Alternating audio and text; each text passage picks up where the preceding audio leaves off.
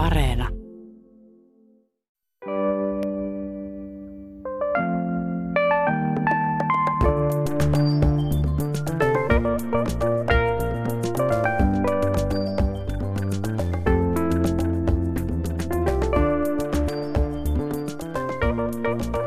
Oikein hyvää huomenta. Luvassa siis tuhtiannos parisuhdeasiaa. Parisuhdekouluttaja, eroryhmien ohjaajien kouluttaja, tietokirjailija Marianna Stolpov. Sinulta on tänä vuonna ilmestynyt kirja Rakastamisen taito. Ja meistä suurin osahan osaa rakastua ihan luonnostaan, mutta rakastaminen onkin taitolaji. Niin, se mun mielestä kysyy taitoa, jos me puhutaan vaikka, tai keskeisiä asioita rakkaussuhteessa on pitkässä parisuhteessa nimenomaan joku avoimuus, mikä ei niinkään ole suosiossa siinä rakastamisvaiheessa, mutta rakastamisva- rakastamisessa kyllä. Niin mm, mistä osaan olla avoin, jos sen tiedä, tunnista mm, reaktioitteni takana olevia tunteita, jos sen osaa avata niitä toiselle ja jos sen tavallaan ymmärrä toisen reaktioiden takaisia tunteita. Musta se on taitolaji niin kuin olla keskeneräinen ja ymmärtää toisen ihmisen keskeneräisyys, joka on loputonta. Mm. Itse tuntemusta tarvitaan ennen kaikkea. Niin, se on se tärkein laji, siis tärkein taito mm, parisuhteessa ehdottomasti. Helena Liikanen-Renger, sinä olet toimittaja, blogisti, kirjailija. Sulta on juuri ilmestynyt kirja Mona Muurpa, parisuhdetta ranskalaisittain. Ja asut tosiaan Etelä-Ranskassa ranskalaisen miehesi kanssa ja kahden lapsenne kanssa. Ja Kysyisinkin, että millaiset parisuuden havainnot sai sut tarttumaan tähän aiheeseen ja kirjoittamaan ne havainnot kirjaksi asti? No itse asiassa mun ensimmäinen kirjahan koski sitä niin kuin lasten syntymää ja sitä, että kuinka niin kuin äitinä oleminen oli erilaista Ranskassa yllättäen kuin Suomessa. Mun esikone syntyi Suomessa ja toinen lapsi sitten Ranskassa. Ja siinä vaiheessa oikeastaan sitten, kun lapset meni kouluun, kun Ranskassahan tosiaan mennään kolmevuotiaana ja kouluun, niin sitä huomasi, että aika oli yllättäen vähän enemmänkin itselle ja parisuhteelle ja sitä jaksamista oli sillä enemmän. Niin sitä rupesi, mä rupesin huomioimaan, että miten tässä tilanteessa toimitaan nyt, miten muut äidit, mitä muut äidit tekee, mitä muut isät tekee. Ja ehkä ne oleelliset erot, jotka jo silloin alku, suhteen alkuvaiheessa mä huomasin, niin oli nämä, että vietettiin kaikki aika yhdessä miehen kanssa ja oli hyvin vähän semmoista erillistä omaa aikaa ja, ja oli paljon, mies huomioi paljon, joka jatkuu myös näin niin kuin pitempään. Ja mä, mä en oikein ollut varma, että miten tämä miten tästä nyt eteenpäin? Miten mä onnistun pitää tämän parisuhteen pystyssä näin, että me pystytään niin kuin huomioimaan molempien kulttuuriset taustat. Ja siitä se sitten lähti se mun tutkimusmatka, että vähän kirjassa tutustun niin kuin eri perheisiin ja vähän yritän katsella ja miettiä uteliaasti, että miten, miten, näin toimi, miten tämmöisessä tilanteessa toimitaan. Mm. No Mariana, sun miehesi on puolestaan italialainen ja sattumalta myös ex-miehesi on italialainen. Aivan oikein, sattuman kautta. molemmat, joskus, joo, molemmat Roomasta. Joo, joo, mä oon joskus aikoinaan lähtenyt opiskelemaan sinne, mm, siis tosi nuorena heti lukiosta opiskelemaan historiaa ja sitten mä oon myös päätynyt Italian valtiolle töihin, niin se on niin kuin sen takia luontevaa, että siinä ei ole mitään muuta tämmöistä motiivia, että ne vaan nyt sattuvat olevan tosiaan samasta kaupungista. niin, on myös onko, onko sattumaa? niin, italialainen avioero takana, mutta myös pitkä liitto. Joo.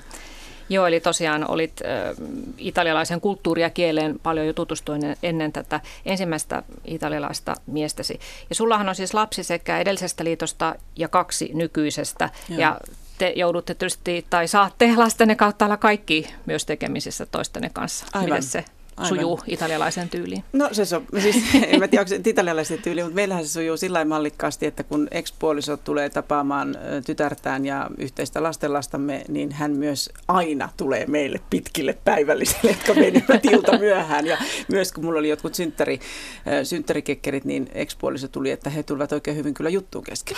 Että mähän tavallaan siltä osin voi sanoa, elän kuten opetan, että, että erosta voi oikein oikeinkin ehjin nahoin selvitä ja sitten siitä myös ne ihmiset, kun käsittävät mitä on tapahtunut, ne tulevat hyvin toistensa, toistensakin kanssa juttuun. Mm. Et ei mitään italialaista mustasukkaisuusdraamaa päivälliskutsuilla. Hyvin kaukana, hyvin kaukana siitä, se on kovin lepposaa. Siinä on vähän sellaista niin kuin vanhojen sukulaisten ja tuttavien tapaamistyyppistä. Mm. No, meillä ihmisillähän on aina enemmän yhdistäviä asioita kuin erottavia ja parisuuden dynamiikassakin suurin osa haasteista ja ratkaisuista on universaaleja, mutta ei voi kuitenkaan kokonaan pyyhkiä näitä kulttuurierojakaan pois olemasta ja puhutaan niistä nyt vähän ensin. Helena, sä itse asiassa törmäsit semmoisen tiettyyn kulttuurieroon heti silloin, kun sä tapasit ensimmäistä kertaa sun miehesi. Joo, mä tapasin hänet siis tahkolla. tahkolla. Suomessa, ihan hän oli silloin Suomessa itse töissä ja tota, ensimmäisten niin kuin tavallaan baaritreffien jälkeen hän sitten tarjoutui kantamaan minun, minun tota, sukseni ja, ja mun ystävä kuiskasi, että miten sä annat sen kantaa sun sukset, kun kyllähän sä itekin osaat kantaa ne. ja tota, se oli sellainen hauska juttu, mille me ollaan naurattu monta kertaa mun miehen kanssa, jolle tietysti suomalainen kulttuuri oli jo aika tuttu, mutta mulle taas oli itsestään selvää, että mä annan hänen kantaa ne sukset, koska mä olin ollut Ranskassa vaihdossa ja mä tiesin, että että Ranskassa pitää myös sen miehen antaa, hänelle pitää antaa se mahdollisuus olla herrasmies. Nyt se kuuluu mm. niin kuin, se oleellisena osana siihen kulttuuriin ja ehkä siihen semmoiseen viettelemisen taitoonkin. Niin kuin, ja, ja mulla siinä ei ollut mitään ongelmaa, että mä oon sitä aina nauttinut kyllä, että mä ihan mm. mielelläni annan kauppakassit kannettavaksi siellä nykyäänkin. Ja tällaiseen tie, tietynlaiseen romanttiseen liehittelyyn ja huomio, huomioimiseen olet sitten saanut tottua myöhemminkin tässä teidän liitossa. Kyllä, ja mun mielestä semmoista ei ole ikinä liikaa todellakaan. Että mun mielestä jos niin kuin monta kertaa tuossa mun kirjassa sanoinkin, että, että että kun meillä on, meillä on perhe, mutta sen kivijalka on pari, meidän, paris, meidän parisuhde, mun ja miehen parisuhde, ja jos ei se parisuhde pysy kasassa, jos se kivijalka ei pysy kasassa, niin koko talo kaatuu. Eli että mm. kyllä siihen pitää panostaa, ja, ja kukin tyylillään. Just. Mä tykkään siitä romantiikasta ja liehittelystä, mutta ei se välttämättä kaikille sovi. niin. Ja sä kirjoitat myös sille hauskasti, että sun mies on opettanut myös sun lapsille sen, että miten viiniä pitää ensin kaataa naiselle ja miten naista pitää aina kehua ja, ja ulkonäköä. Ja... Joo, toi viiniasia, siinä on vielä niin pikkasen semmoinen pidemmälle menevä tarina, joka juontaa juurensa edes menneestä appiukosta, joka todellakin oli opettanut pojalleen, että nainen, nainen ei saa kaataa kuin, kuin vettä, että, että mm-hmm. viini, viini kuuluu miehen niin kuin, hommiin ja alussa mä olin silleen, että älä nyt viitti. Mikä juttu tämä on, mutta toisaalta se on ihan hauska semmoinen pieni oleellinen juttu itse asiassa, koska kun me ollaan illallispöydässä, niin hän huomioi aina sitten, että onko naispuolisella seurueella niin kuin juotavaa. Mm, Ihan totta. Nyt kun sä sanot niin nyt mä mietittiin näitä arjen asioita. Mä mm. ajattelin, että 22 vuotta naimisissa tämän puolison kanssa ja edellisen kanssa elän yhdessä 12 vuotta, että ei tässä ole mitään kulttuurieroja. Mutta toi on niin. muuten sellainen asia, toi viinin kaataminen, jonka huomioi. Mutta ehkä mä en ajatellut sitä mitenkään, että, että, että missä kohtaa se on opittu. Ehkä se on semmoista jotenkin yleistä huomioimista, mutta mm. se on mm. totta, että enpä olekaan koskaan kaatanut muuten viiniä lasiin, niin että näin se tuli nähdyksi tänäkin. Siihen tarvitaan miestä siihen Ei tarvita, ei, ei, jos hän jo paikalla, me osaamme sen varmasti Kyllä, molemmat. se on enemmän huomioimista. Niin. Se on kyse on huo, toisen huomion, huomion ottamisesta. Ja se, se on hoksaa tavalla... se jotenkin aikaisemmin kuin minä, nyt mä tajusin. Mm, että... Ja se on ehkä ylpeyden aihe myös miehelle, ehkä semmoinen opittu. En tiedä, niin. että osaa huomioida, niin. sitä mä tarkoitan. Mm. Ei se, että se osaa kaataa viiniä. Mm. No tässä Helena, tässä sun kirjassa tuli paljon esille se, että todellakin aika yleisesti näyttää olevan niin Ranskassa, että se parisuhde on se ö, perheen timanttinen kivijalka ja sitä myös hoidetaan niin, että puolisot antavat toisilleen aikaa ja sitä vietetään pariskuntana ilman lapsia. Kun meillä ehkä taas täällä on, kun lapset tulee perheeseen, niin kaikki pyörii sitten niiden lasten ympärillä, mutta Ranskassa osataan ikään kuin jatkaa myös sitä parisuhdetta lasten tulon jälkeenkin. Niin kerro tästä vähän lisää, koska tämä voisi olla sellainen asia, mistä meikäläiset voisivat ottaa myös vähän oppia. Niin, Ranska, Ranskassa ei ole, se mun mielestä se kulttuuri ei ole niin lapsikeskeinen kuin Suomessa. Eikä niin kuin mun, puhuin, että mun, mun italialainen ystävä täällä sanoi, että hänkin on huomannut saman Ranskassa. Hän on tehnyt pitkän uran Ranskassa ja todennut, että ei ole koskaan ö, kokenut syyllisyyden tuntoa siitä, että ei, ettei olisi tarpeeksi lasten kanssa. Eli tavallaan, ö, joo, Ranskassa sulle annetaan oikeus pitää myös omasta aikuisesta elämästä kiinni, mm. eikä sitä tarvitse selitellä kenellekään erikseen. Ja sitten tietysti tämä ulos meneminen tai niin kuin treffeillä käyminen, niin se on semmoinen täysin niin kuin, niin kuin normaali asia. Et mä muistan alku, suhteemme alkuvaiheessa, kun mieheni soitti Anopille, että äidilleen, että joo, että me ollaan tänään, tänään lähdössä taas vaimon kanssa. Ja se on semmoinen kummallinen sanonta, että sortir en amoureux, eli niin kuin tavallaan mennään niin kuin rakastuneena ulos tai näin. Ja, ja musta oli niin romanttista, että sanoi omille äidillekin näin, että tosiaan eikä äidillä ollut, oli vaan, että hyvä, hyvä, menkää, menkää. Että, niin. että tavallaan että se kuuluu sellaisena oleellisena osana niin kuin se äm, suhteen, huole, suhteesta huolehtiminen. Mutta kyllähän Ranskassakin on tosi paljon avioeroja ja näin, mm. että vaikka siihen suhteeseen suhtaudutaan eri lailla, niin ei sitä voi sanoa, että se on ehkä se pelkkä oikea että, että se on niin kuin joku kultainen avain niin kuin siihen, että kaikki onnistuu ja kaikki sujuu, että tietysti mm. ongelmiakin on. Niin, mutta tässä ulo, uloskäymisestä että käytte rakastuneena ulkona niin. sun tapauksessa pari kertaa kuussa, mikä, mitä kirjoitit, että se on itse asiassa vähän ranskalaisittain, mutta näin suomalaiseen korvaan se kuulostaa tosi paljolta. Joo, mä haastattelin pari vuotta sitten yhtä parisilaista bloggaria, joka kertoi mulle, että heillä on joka viikko, he pelaavat miehen kanssa tennistä heillä on niin tennistreffit ja sitten heillä on vielä viikolla keskellä viikko he kutsuu kavereita kylään tai he menevät kylään ja lapset on vaan mukana siinä alkuvaiheessa ja sitten menevät kiltisti nukkumaan. Mä en tiedä, miten se käytännössä onnistuu. Mutta tota, kyllä mä niin kuin sitä kuuntelin, että kyllä se on, voi olla hyvinkin niin kuin aktiivista se. Mm. Miten tämä Italiassa, italialaisessa kulttuurissa, tämä parisuhteen niin. palvonta? Niin mä ajattelin just näin, että italialainen vanhempi ei koskaan voi tehdä liikaa lapsensa mm, eteen. Mm, niin. että mun mielestä se on, niin kuin, jos mä jostain on niin kuin, ikään kuin kulttuurisesti polttanut hihoja, niin, niin se on siitä, että, että kerran oli siis tämmöinen 50 vuoden haave, että toteuttaa kesämökin hankkiminen ja kesämökki valmistui syksyllä niin, että siellä ei voinut käydä, mutta sitten kun siellä saattoi kuitenkin käydä päivän kaksi, niin siinä kohtaa puoliso sanoi, että mutta toisaalta jos ne lapset tarvii jotain, ne lapset on siis 17.21. Pitäisikö meidän kuitenkin mennä jo huomenna kotiin? että tota, ja mä missään tapauksessa ei liity siihen, että me viihdyttäisi yhdessä, mutta et mun mielestä italialaisen kulttuuriin kuuluu, että lapset nostetaan ihan niin kuin, äm, kuninkaallisiksi jotenkin siinä perheissä. Mm, okay. Et mä en missään tapauksessa voi tunnistaa jotenkin Et sitä, että siihen satsataan. Mun mielestä se on niin kuin erilainen mm. tästä niin kuin sinun kertoman perusteella mm. ja mä en tunne ranskalaista kulttuuria sillä yhtään. Niin tota, kiva ero huomata, että se on todella erilaista. Hmm. No Mariana Stolpov ja Helena Liikanen-Renger, mistä me tiedetään, että millaista se rakkauden pitäisi olla?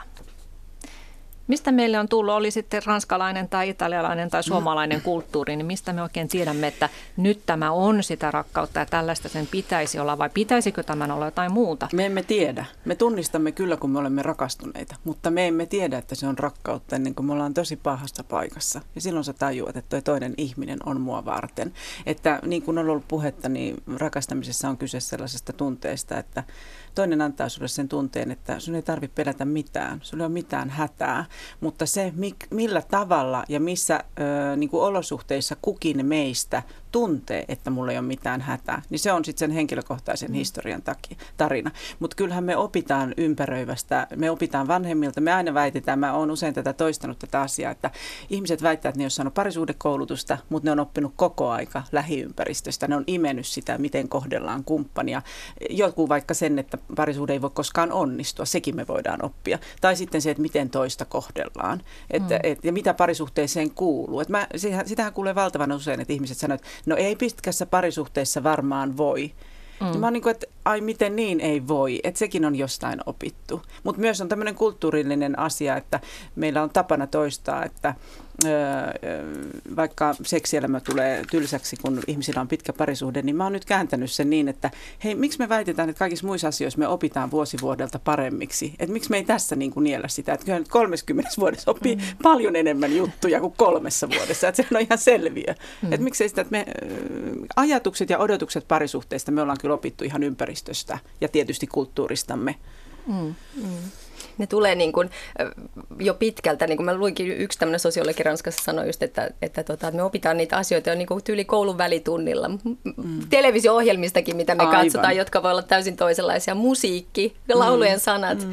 ja, ja tota, mistä huomaa esimerkiksi sellaisia pieniä eroja, että Ranskassa on hyvin tavallista varmasti Italiassakin, että miehet puhuu paljon tunteista ja uskaltavat osoittaa ehkä myös tietynlaisen herkkyytensä.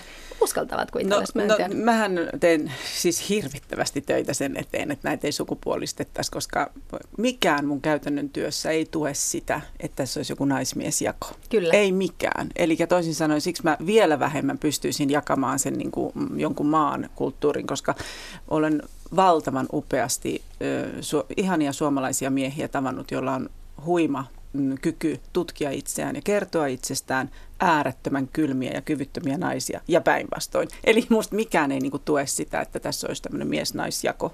Joo, eikä mä sitä, sitä mä en missään nimessä myöskään itse halunnut, halunnut korostaa, mutta mä, silti mä puhun tuossa mun kirjaskin siitä, että miten niinku semmoiset vallitsevat stereotypiat saattavat vaikuttaa siihen meidän omaan käyttäytymiseenkin ja siihen, miten, niin kuin, siihen mitä Joo. me kuullaan, että miten meidän niin kuin, että minkälaisia meidän oletetaan olevan. Se ainakin Joo. mä huomaan että omassa, omassa että, siis että ranskalaisista ajatellaan, että he ovat tällaisia suuria rakastajia ja niin Joo. edespäin, niin saattaahan se vaikuttaa siihen, miten he miehet, nämä miehet käyttäytyvät, koska he odotukset Joo. saattavat olla Joo, ja totta kai se tuo kiistaa meidän välille, että me odotetaan ja oletetaan jotain tiettyä kumppaniltamme sen mukaan, just näin. Mm.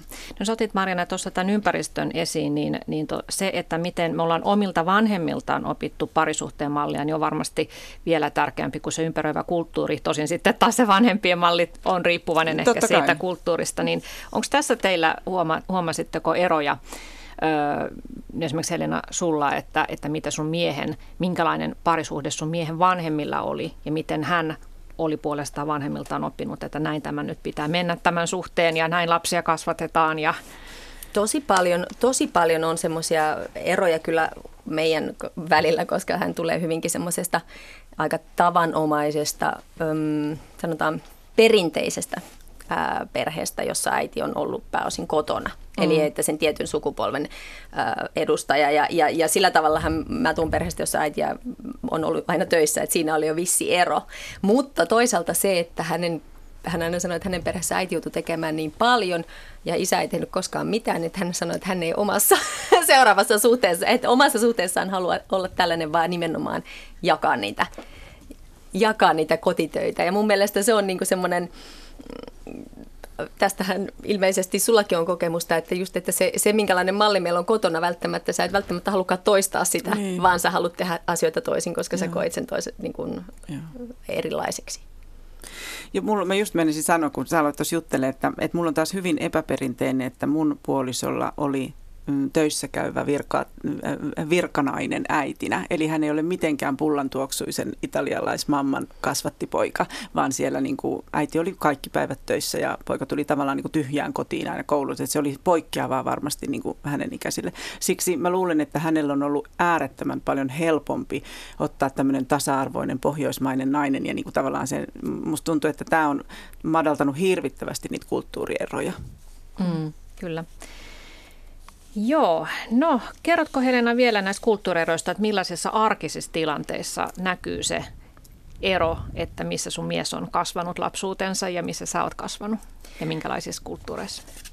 Me, no siis ihan sellaisissa niin kuin pienissä, siis ensinnäkin mä täytyy sanoa, että me jaetaan, meillä kotityöt jaetaan puoliksi ja meillä on hyvin tämmöinen skandinaavinen niin kuin tasa-arvoperhe ehkä senkin vuoksi, että mun mies on asunut pitkään Suomessa. Hän asui pitkään Suomessa ja näki sen ja ihastui muun muassa siihen, kuinka tämmöinen niin kuin isä voi olla jo pienen lapsen kanssa pitkään kotona ja tällaisia, että meillä on toistettu paljon näitä suomalaisia asioita meidän arjessa Ranskassa, mikä ei ole ihan itsestään selvää myöskään hänelle, koska odotukset ehkä voivat olla esimerkiksi tuolla etelässä, niin tota, miehiin kohdistuvat odotukset ovat toisenlaisia, että yleensä tehdään pitkää työpäivää ja nainen hoitaa kuitenkin enemmän, enemmän niin kuin suurimman osan kotitöistä. Sellaisia pieniä arkisia juttuja, mitä, mitä niin kuin, mistä meillä on vähän tullut kiistaakin, mutta mitä, mitkä mä oon sitten loppujen lopuksi niin kuin antanut mennä kompromissina, niin on esimerkiksi tällaiset, että mieheni aina sanoo pojalleen esimerkiksi, että naiset ensin. Anna siskolle ensin ruokaa ja niin. sitten vasta otat itse ja opettanut, että käyvät ostamassa mulle kukkia ja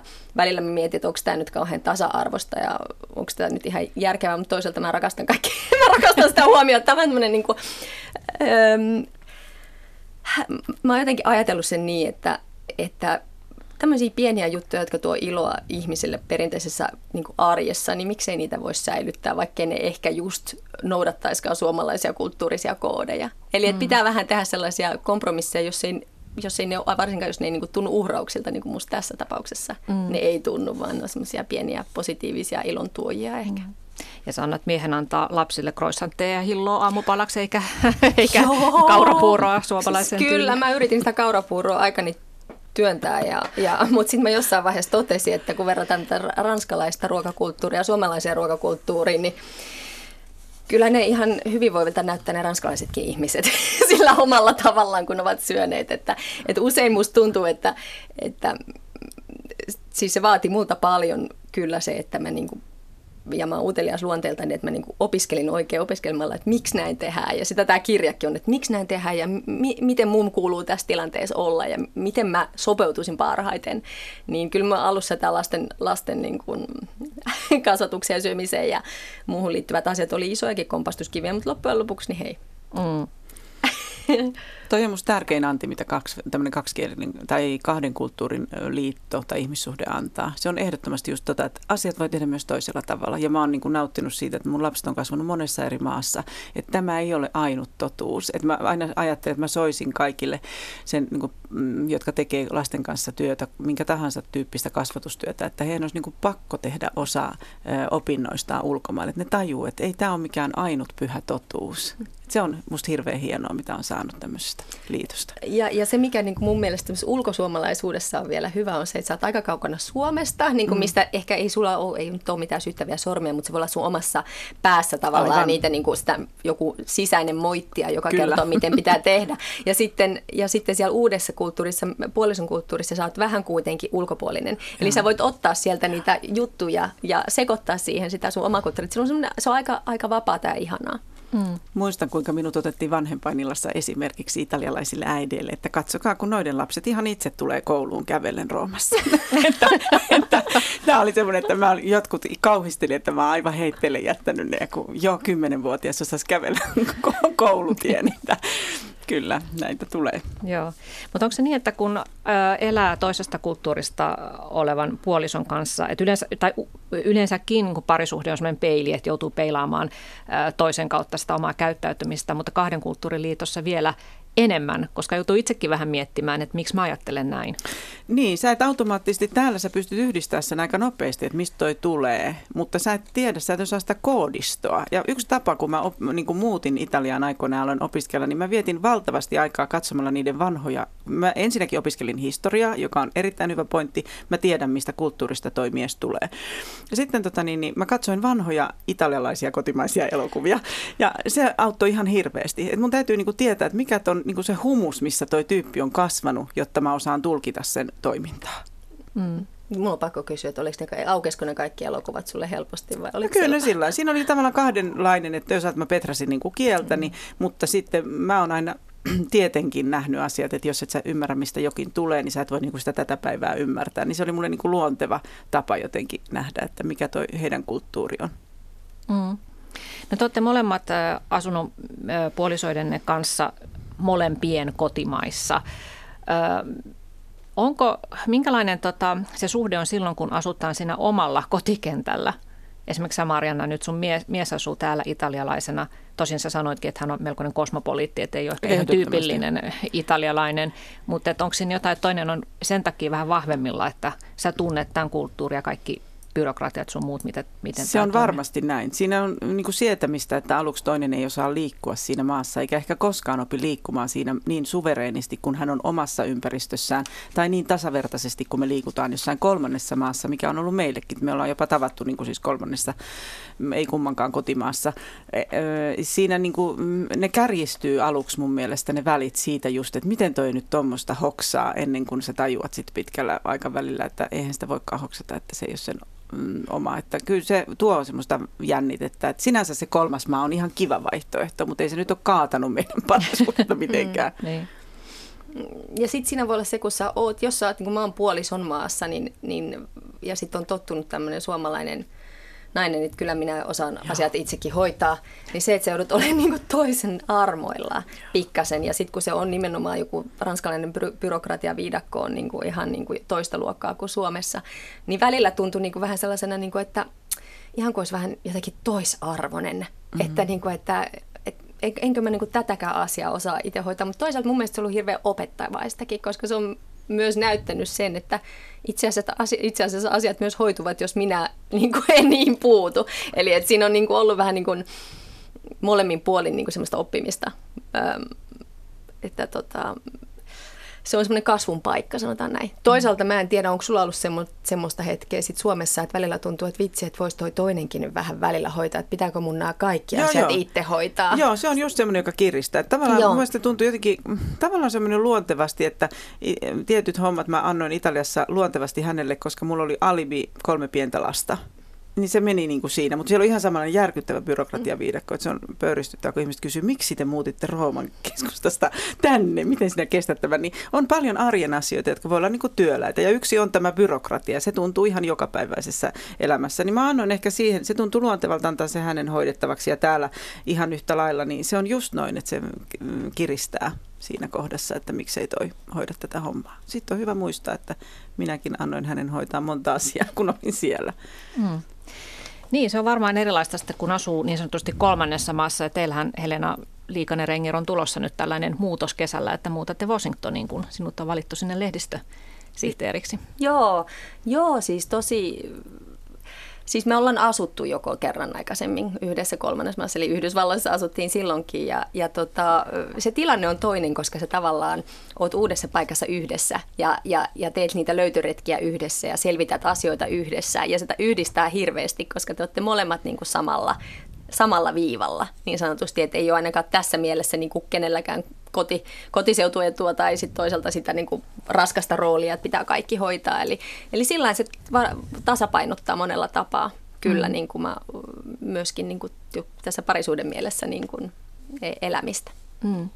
No otetaan vielä tästä tasa-arvokäsityksestä, että onko teillä yhteneväiset käsitykset tasa-arvosta, että mitä se tarkoittaa teidän, teidän puolisoiden kanssa? Sä puhuit tuossa noista kotitöistä, Helena, että teillä on aika skandinaavinen liitto, että jaatte ne, mikä ilmeisesti ei Ranskassa ole ihan, ihan tyypillistä. Ja kirjoitit tässä kirjassa, että kun sä kerroit siellä ranskalaisille tuttaville erästä suomalaisesta blokkarista, joka on kehunut, että he ovat perustaneet Excel-taulukon, johon merkitään minuutin tarkkuudella, että tasa, tasan varmasti menevät nämä, nämä kotityöt, niin siellä räjähdettiin nauruun, että painojaismainen tilanne. Joo, joo.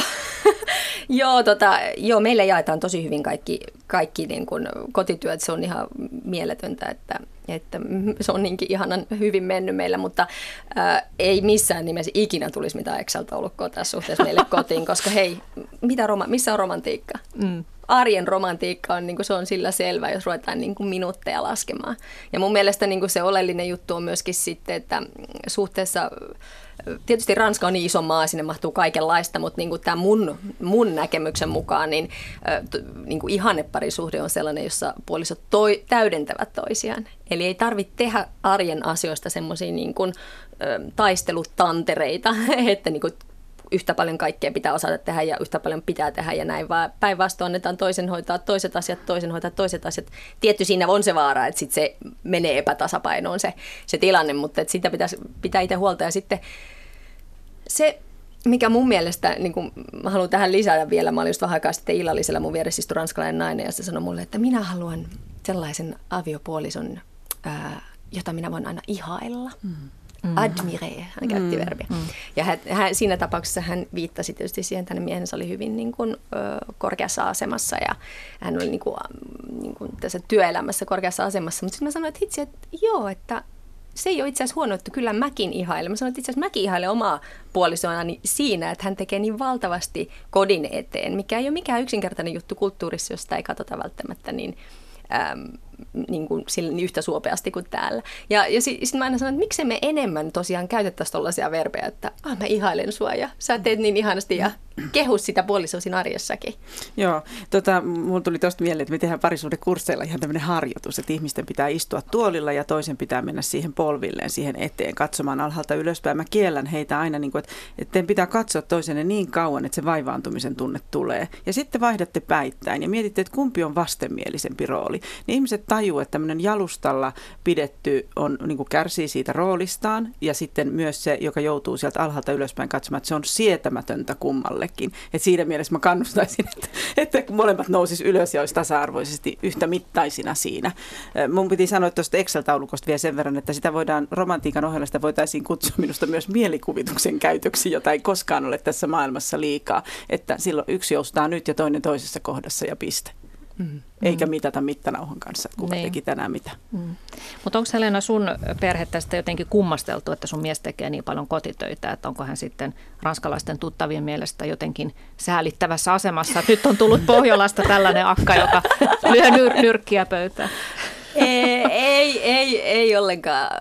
Mä aina siis, on siitä puhuttu Joo, ja on ollut sellaisia tilanteita, että kun mies on, oma puoliso on tullut aikaisemmin kotiin töistä, kun, kun hän on yrittänyt vähän niin kuin tulla aikaisemmin kotiin töistä, että voi olla niin. perheen kanssa, niin sitten on niin kuin ollut naispuolisilla tuttavilla niin kuin vähän sanomista omalle miehelle, että miksi sä oot sitten niin pitkään töissä, niin. jossa, jos taas niin kuin, et, et, semmoisia pieniä asioita ja sitten tietysti niin kuin oman miehen perheen puolesta on tullut muutamia kommentteja, ihmetyksiä, että mistä se mies on oppinut edes ylipäätänsä tekee kaikki näitä kotitöitä, kun hän se lapsuudessa tehnyt mitään. Eli ne on sellaisia niin kuin, mm, mm. asioita, mutta ei, ei mun mielestä, päinvastoin mun mielestä skandinaavisuutta ja tämmöistä tasa-arvoisuutta ihaillaan Euroopassa paljonkin. Sehän on tosi pop ja niin kuin, hienoa ja koulutus ja kaikki on niin semmoinen puhuttu juttu, niin en mä usko, että se niin kuin ainakaan mitenkään negatiivisessa mm.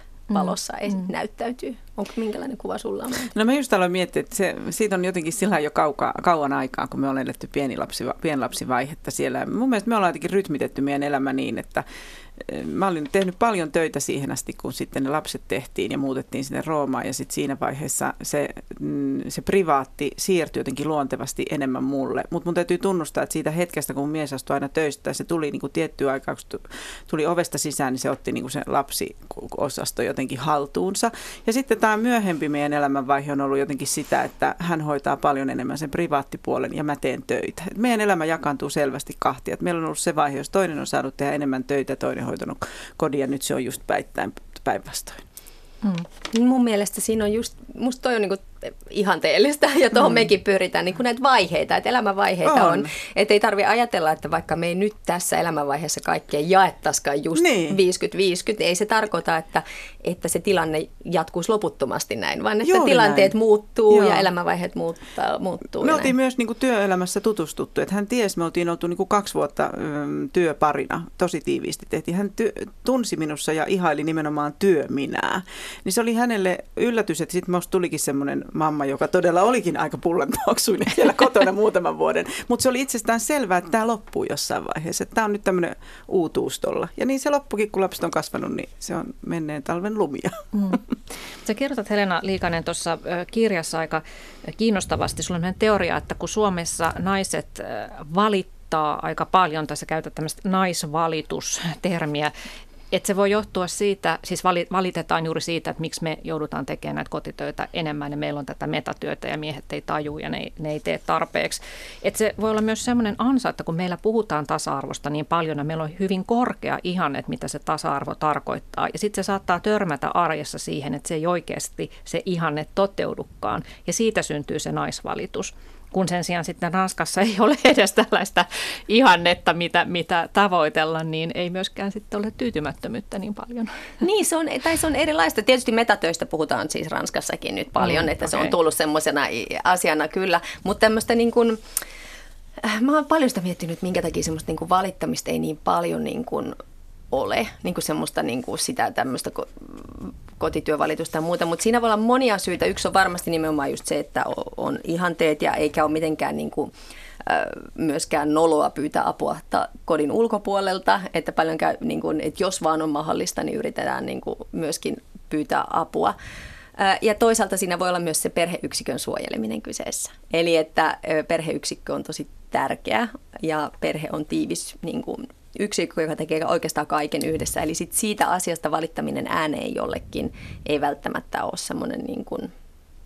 Hyvä juttu. Mm-hmm. Niin, niin, välttämättä. Että en tiedä, mutta nämä on tämmöisiä asioita, en tiedä miten Italiassa, mutta että, mutta että tota, Mä voin siinä olla en tiedä asiaa. miten Italiassa, mutta ihmisyydessä on minusta tyypillistä se, että me mennään siihen parisuhteeseen tarjoilemalla tiettyjä asioita. Ja jos me ajatellaan, jos meitä on palkittu pieninä tyttöinä siitä, että me otetaan vastuuta valtavasti ja kannetaan itsenäisesti kaikki. Jos me, meitä on palkittu siitä, että me hoivataan muita.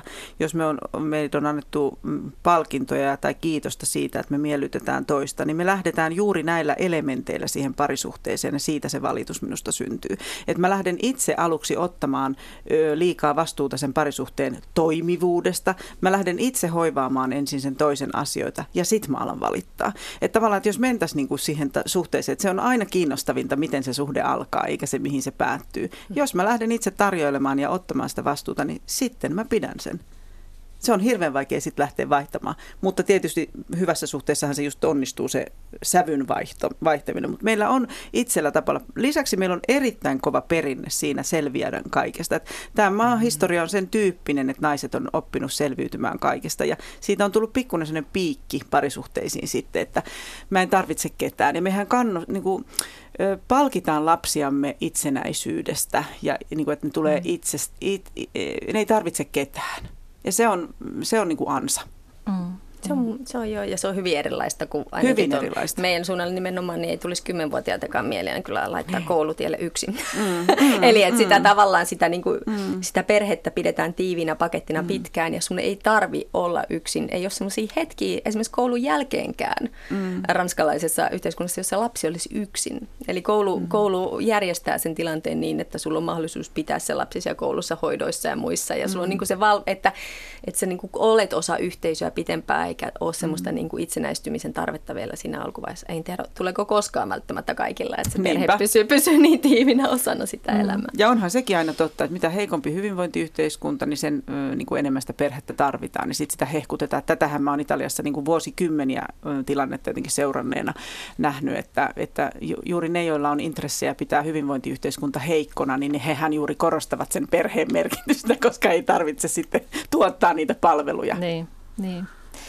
No kertokaa vielä jotain arjen tarinoita tai esimerkkejä siitä, että miten, miten te itse suomalaisena naisena olette huomannut jotain tiettyjä kulttuurieroja siinä kanssakäymisessä. Että jos on vaikka kuin illanvietto, ovatko miehet ja naiset eri porukoissa, öö, mitä siellä arvostetaan, mistä naiset puhuvat, mistä miehet puhuvat? Joo, no eri porukkajutut ei kuulu niin kuin, e, tuolla meillä päin ollenkaan asiaa. miehet ja naiset ovat yhdessä, koska he viihtyvät yhdessä ja illan vietetään yhdessä miesten ja naisten kesken. Niin kuin, että todella, todella ö, harvinaista on semmoiset niin tyttöjen ja poikien illat. Et enemmän niin kuin just nimenomaan, että kun me nyt ollaan tässä suhteessa, niin mennään sitten yhdessä ulos. Niin, pariskuntana Joo, ulos. allekirjoitan kyllä. Mm. Ja sitten me mennään tilaisuuksiin, t- tilanteisiin, ne voi olla isoja illallisia tai aperitiiveja tai mitä vaan, jossa miehet ja naiset ovat sekoitet, mm. seko, sekaisin yleensä niin kuin myöskin mm. pöydissä.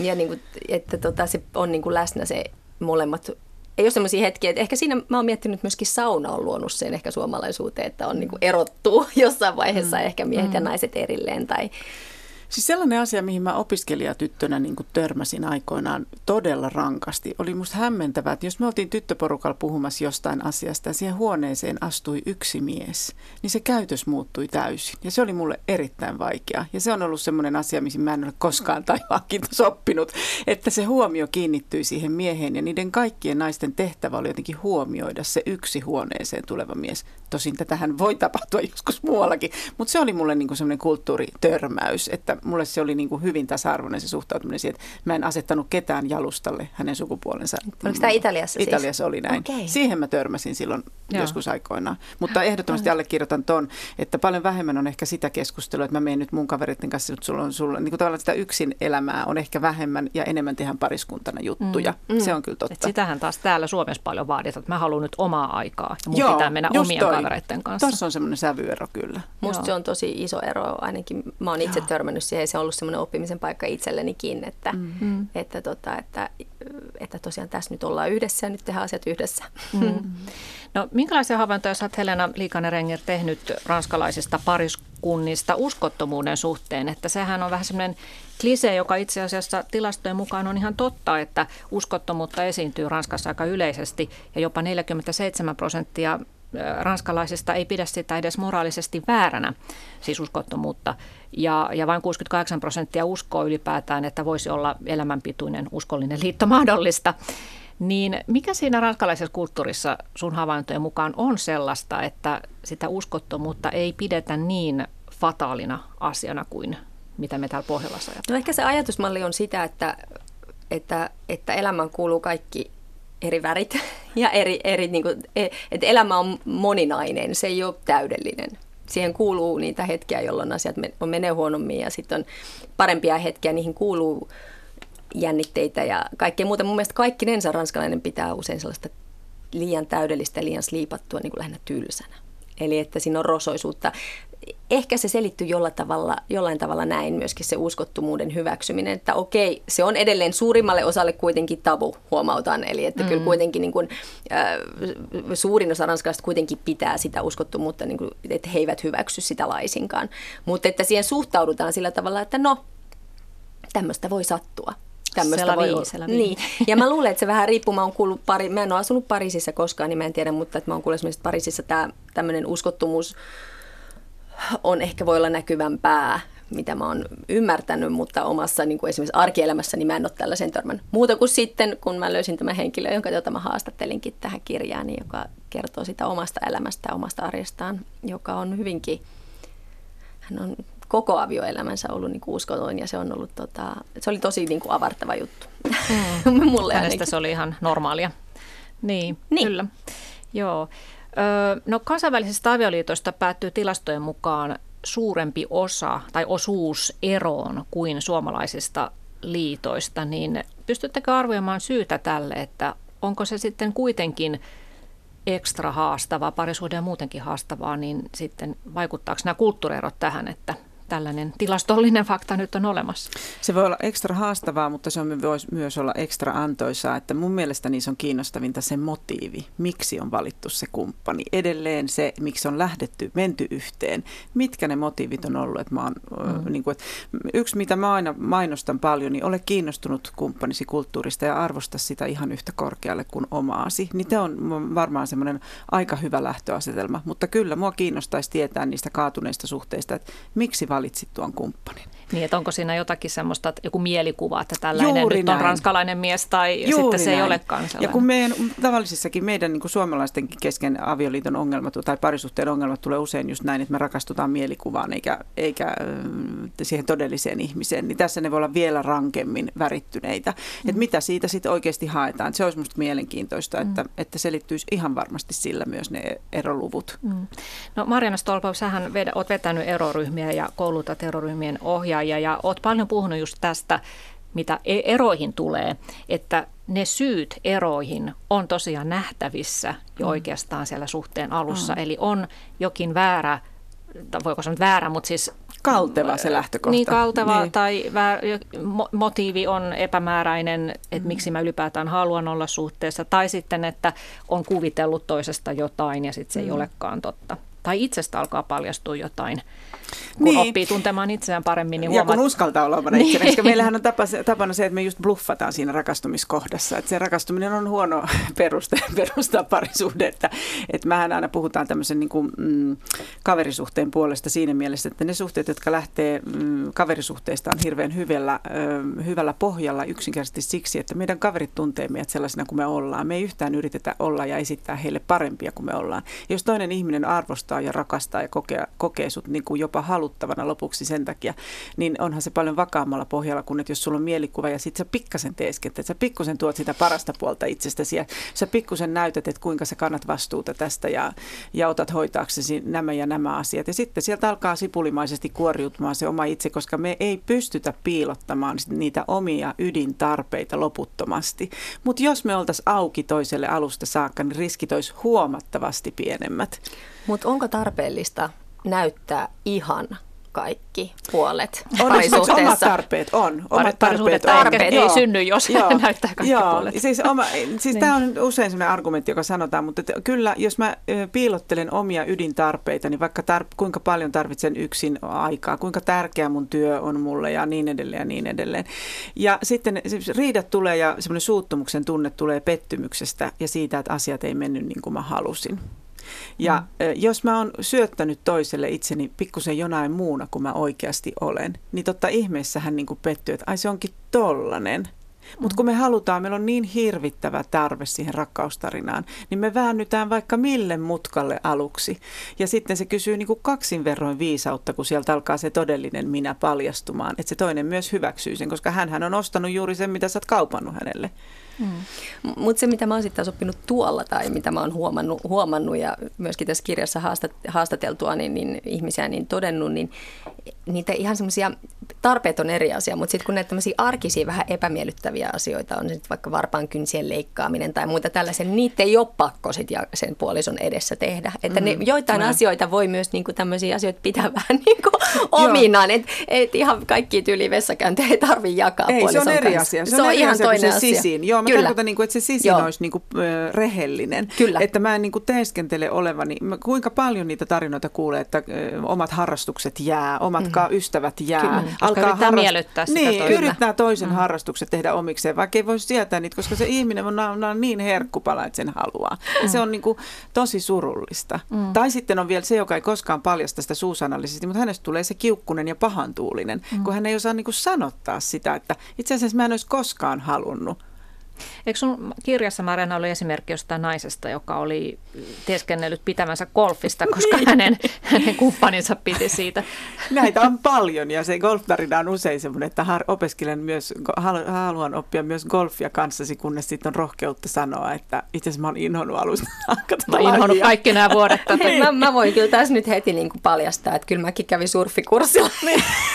Suhteen alkuvaiheessa mä ei siitä tullut mitään. Onneksi niin. tämä on nyt todettu, että tämä nyt ei ollut mun juttu juttu. mm. mä yritin tässä juuri Joo. samassa vaiheessa vähän, niin kuin varmaan se liittyy just siihen, Joo. että mä yritän olla innostunut kaikista. Ja sitten jos on niin hyvä itsetunto, että jossain kohtaa sen pystyy sanoa toiselle ja toisen ottaa, toinen ottaa sen vastaan, niin okei, se on fine. Mutta entäs jos semmoinen ihminen, joka ei koskaan uskalla sanoa, niin se, mm. se myrkyttää niin kuin sen ilmapiirin sillä tyytymättömyydellään. Mm. Se on surullista. Mm. Tuntuu uhraukselta tai Just liian se. isolta. Mm. Kom, niin kuin ei, se on muuttunut kompromissista, kompromissista niin. Ja just, että sä oot muuttanut itsesi joku muu niin. Tai sitten jos sä uskallat sanoa, niin toinen voi pettyä siihen, että miksi et sä ollut rehellinen mulle. Koska hän halusi sen tottelevaisen. Hän, niin. hän ei halunnut tätä vastaan sanovaa ihmistä, että hänellä on nyt jotain ihan muuta, mitä hänellä on kaupattu. Aivan, aivan. No se, että jos monikulttuurisessa liitossa tulee tämän tyylisiä ongelmia, niin syytetäänkö liiankin helposti sitten syyksi näitä kulttuurieroja, vaikka itse asiassa kysymys on just kahden persoonan välisestä liitosta, jossa on ehkä vähän salattuja motiiveja ja kun ne paljastuu, niin ongelmat alkaa. No kyllä mä ajattelen näin, koska mun mielestä se on niin kuin aika universaali asia, että ihmisen, ihminen haluaa olla arvostettu, rakastettu ja turvassa. Että nämä on semmoisia kaikki, kaikkia ihmisiä koskevia mm, asioita, niin se on semmoista, mm, vedetään mutkat suoriksi, että se johtuu siitä kulttuurista. Sitten ei mm. tarvitse mm. tavallaan niin kuin uurastaa eikä ymmärtää, että mistä toi tulee. Mm. Kyllä valitettavasti se menee usein sen piikkiin. Mm. Siitähän on tietysti näitä tarinoita, että parisuhde alkaa, niin vält- saatetaan al- aloittaa se suhde jollain kielellä jollain kielellä. Totta. Ja sitten se kieli vaihtuu sen suhteen niin kuin aikana. Ja se, miten sä niin kuin kommunikoit eri kielillä, voi itse asiassa vaikuttaa siihen, että minkälainen ihminen sä oot. Mm. Ja, ja siinä voi tulla myöskin sellaisia pieniä eh, yhteentörmäyksiä ja semmoisia, jotka vaatii sellaisia, niin kuin, että sun pitää vähän panostaa siihen, että sä oikeasti niin kuin ymmärrät, että okei, tämmöinenkö se oli. Ja sittenhän on kaikki näitä tarinoita, missä missä lähdetään sitten sen puolison kotimaahan ja todetaan, Joo. että eihän tämä ollut ollenkaan sitä, mitä Aivan. meidän suhde oli vaikka Suomessa. Ja et, että, mm, että se ympäristö vaikuttaa siihen. Mm. Niin. niin. Kyllä. Mm. Mulla oli muuten hirveän tärkeä itsellä tämä kielikysymys silloin. Mä, no, mä kuulun semmoiseen, tavallaan olin perheessä, jossa ihan pienestä tytöstä asti mut vietiin Italiaan aina lomalle. Et mä oon viettänyt sen ihan valtavasti, mutta mä pidin hyvin tarkkaan huolen siitä, että mun ensimmäinen seurustelusuhde alkoi silloin, kun mä hallitsin jo kieltä. Et mä en niin kuin, koskaan suostunut siihen, että kielellisesti ollaan jotenkin, että ei päästä niin, lähelle toista. Mm. Niin, mm. että ei ymmärrä, kuka toinen oikeasti on. Joo vuorovaikutuksen vivahteetkin ymmärtää. Joo. Marina Stolpova ja Helena Liikanen-Renger, käytetäänpä tämä loppuaika nyt sitten ö, siihen, että keskustellaan parisuhteen hoitamisesta. se, mä en tiedä, miksi se parisuhteen hoitaminen kuulostaa vähän niin kuin uuvuttavalta työltä.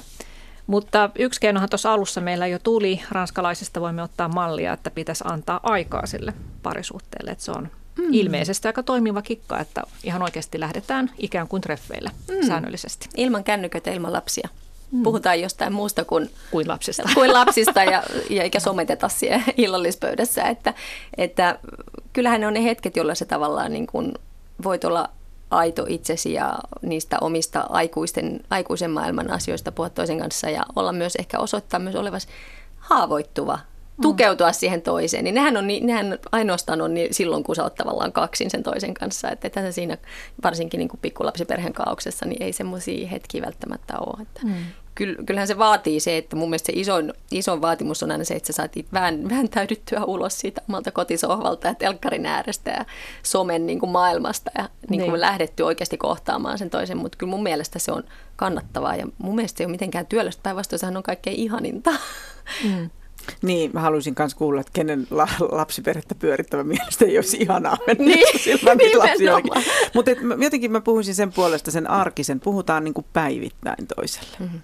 Et, et jotenkin, että se on joka päivästä. Et sitä varten ei tarvitsisi edes hirveästi järjestää, vaikka se on tosi ihanaa. Mäkin kannustan tuohon paljon. Mutta aina ei ole varaa eikä mahdollisuutta mm. eikä lastenhoitoa. Mutta päivittäis pitäisi, että ei nieltäisi sitä tarinaa siitä, että ajan myötä parisuhde latistuu. Että älkää niinku uskoko siihen tarinaan. Mm.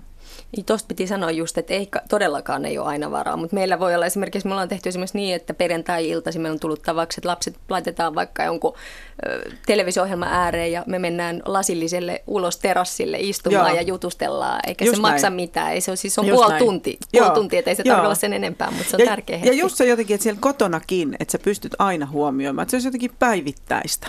Mm. Tuohon vielä Helena, että se lasillinen pa- terassilla on ehkä eri asia Etelä-Ranskassa kuin... oikein. No saunaa no. sitten. niin, kyllä niitä paikkoja löytyy.